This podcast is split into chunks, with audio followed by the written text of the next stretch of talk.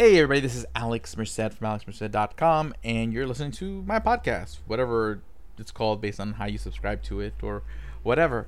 I'm talking about libertarian stuff. Um, I, you've probably noticed that I haven't really been doing much libertarian stuff lately, uh, mainly because I've been focused a lot on my career in software development lately and just putting out a lot of content there. So if you haven't subscribed to the Web Development one oh one podcast or subscribed to my Alex Merced Coder YouTube channel on YouTube, and you're interested in coding, check that out. Okay, so I am putting out content. I am I am staying busy. Um, just haven't had much to say recently, but I do have something to say at the moment. Um, just but kind of watching tangentially, um, not not just within the libertarian community, but also like looking at like the left, the right, uh, politics in general, and just all communities, um, and the dangers of like populism. Okay. Because populism is always a very attractive... And what is populism? Let me define what I mean when I say populism. What I mean by populism is the is an approach of how do you appeal to others. And the approach is... It's a very effective appeal. The appeal that, one, you deserve more. Okay? You deserve more than what you have. Okay? You can just say this generically to anybody. So you deserve more. You deserve more freedom. You deserve more social services. You deserve more. And the reason you don't have more is because of these people. It's because of um, the government, because of the capitalists, the rich capitalists. Uh, we don't, you don't have more because of this group of people. Okay, they're the reason you don't have what you deserve. Okay, and if you just listen to me, we're gonna get you what you deserve, and we're gonna punish the people and and and push back the people who are taking away what you deserve. So there's libertarian populism, right-wing populism, there's left-wing populism. Populism is a thing, okay? And every once in a while, people fall prey to it because it works. People love that message. People love being told that they deserve more, and then the reason they don't have it is not because of them, it's because of someone else, okay? People love a scapegoat, and um, it's very appealing. People, and then it's also very lucrative. People are much more willing to donate money when they think somebody else is the enemy and that they've done nothing wrong. Um, or that there's nothing that they have to do. There's no responsibility, additional responsibility on their part to make their own lives better, okay, to improve their, their current conditions. And it's a dangerous message. To me as a libertarian, it's a dangerous message. That's why I think many libertarians tend to push away from populism. Some don't. Um, and, you know, I populism has appealed to me in the past. I've I think in my early libertarian days probably was more sympathetic to more a more populist message at different points and different populist messages, because it is good marketing. From a marketing standpoint, it's good, okay? You're gonna you're gonna drive a lot more engagement when there's a clear sort of villain, when things are black and white, okay? Because then people have someone to like rage against. You can inject sort of a more emotional appeal. And this is good. You're going to get a much, you know, uh, a much more active base of support. You're gonna, those people are going to fight for you because they want to fight the evil, okay? Um, but at the same time, you life isn't that simple. It's not so black and white.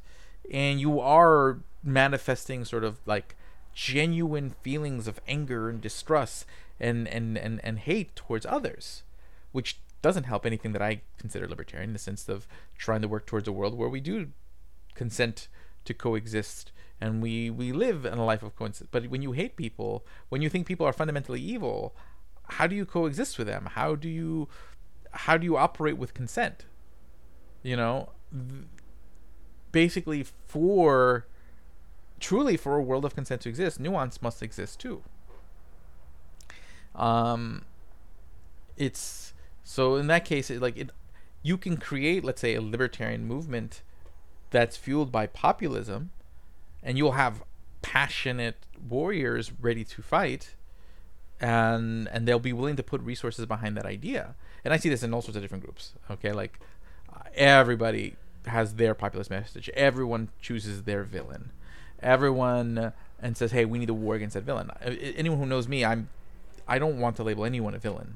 I want Because I want a libertarian world. I want a world where we all choose to coexist and we all we all live, you know, with this sort of like culture of consent.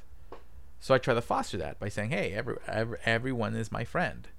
Um, I may not approve of your approaches to everything, of your strategies to this, or your decision here, or your decision there, uh, but it does it doesn't preclude you from from me existing coexisting with you, um, and that's how you're gonna get to that world, and how you're gonna get to less violence, because a lot of that violence is bred out of that hate, uh, that can that populism can flow, as we're seeing when we see like right and left wing populism. You know, it, it gets people they, people's frustrations, especially during times like a pandemic, where the economy is like collapsed and all these things. People's frustrations get put to the edge, where their hate gets really pushed to the edge, and those who are fueling that hate can really push those people to the edge to do some violent things. Um, so trying to be a counterbalance to that, to me, it seems like the most sort of like libertarian thing you can do, because you're trying to create a world of no vi- less violence, uh, of more consent, and none of that none of that comes, you know, within a barrel of anger, within a barrel of resentment, in a in a in in, in a warlike posture. Um, and I, I again, I'm seeing this, and I see I see this in non-political organizations. Um, I see this I see this everywhere. This whole like appeal to populism, because it's again, it's a great way to generate resources. It's a good way to generate act- activity, but it doesn't necessarily make the world better per se. Um, and again, there's a difference between like war and competition. Okay, in a sense, I think competition is good. I think competition is great. Okay, um, where people want to do better, and hey, I think I can do this better than you can. Let's compete. That is different than saying you are evil and you must be destroyed and defeated at every turn. That is a very different message, even if you're not using necessarily those exact words. But if that's the conclusion, if the conclusion is, hey, you, I must stop you from doing anything you want to do because you are evil, that is a dangerous message. That is a dangerous posture. If the message is, we can, we're going to work hard and sh- demonstrate that we can do this better than you, we're not necessarily out to destroy you. We're out to show you that we can do this better. That's a, that's different. That's healthy competition. Um... And that healthy competition versus destructive war posturing, again, these are things that are going to, how prevalent one is versus the other, it's cultural.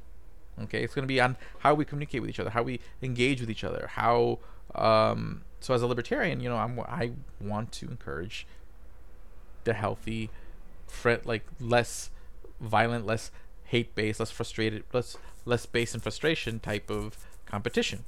Yes, it's not as exciting. I mean, there's a reason why I don't necessarily have the same podcast numbers um, as many other podcasts, because uh, you know, I, I'm not I'm not out to evoke these emotions of anger towards anyone.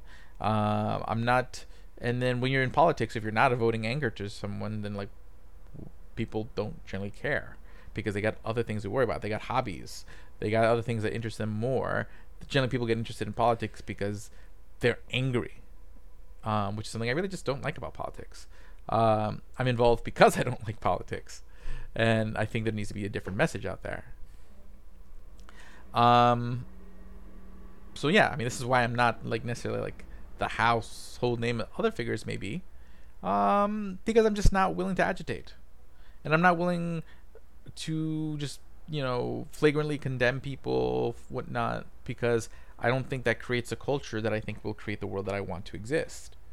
Um, and basically, I continue to talk. I will continue to write, make these podcasts. I will continue to be out there to spread my message, because someone's got to say it. Someone's got to be saying that, like, we can have a better culture. We can coexist. We can have freedom. We can have economic prosperity.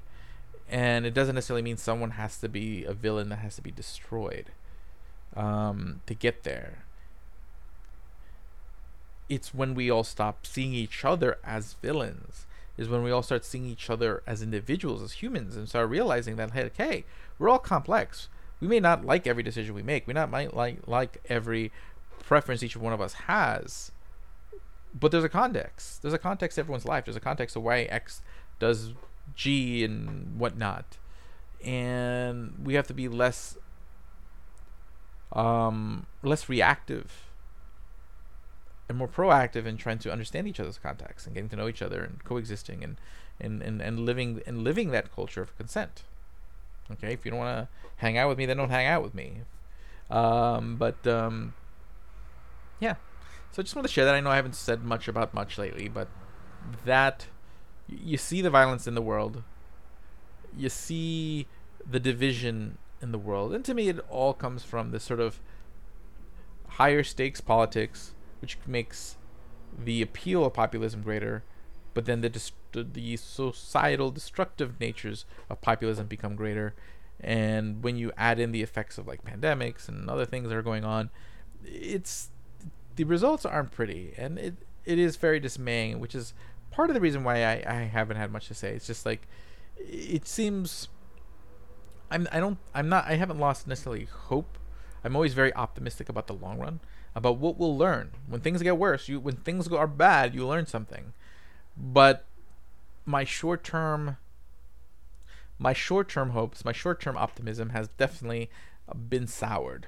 Um just kind of watching sort of like the way the world is right now, the way people are towards each other and things like that. So um it's felt more rewarding to make things at the moment, but it doesn't mean I don't care. It doesn't mean I I've stopped. It doesn't mean my journey's over, or the message that I have that I want to spread isn't necessary anymore. Um, just waiting for the right moment, waiting for the right time when you pick and choose your battles, and you pick and choose your battles to move things forward. You don't fight just to fight. You don't. you know, put forward, and that's what happens with like a lot of people in politics. They just feel like they gotta constantly be doing something, they gotta constantly be pushing forward, and they create issues where they don't exist because there's gotta be something to fight against. Um, and I've always been trying very wary of trying to not fall into that. So this is just some reflections, some thoughts. Hopefully you guys enjoyed that. Uh, my name is Alex Merced from alex merced dot com. Again, you can head over to alex merced dot com, and there are years and years and years and loads and loads of content. Uh, that if you want to hear more, there's more. I'll talk to you later.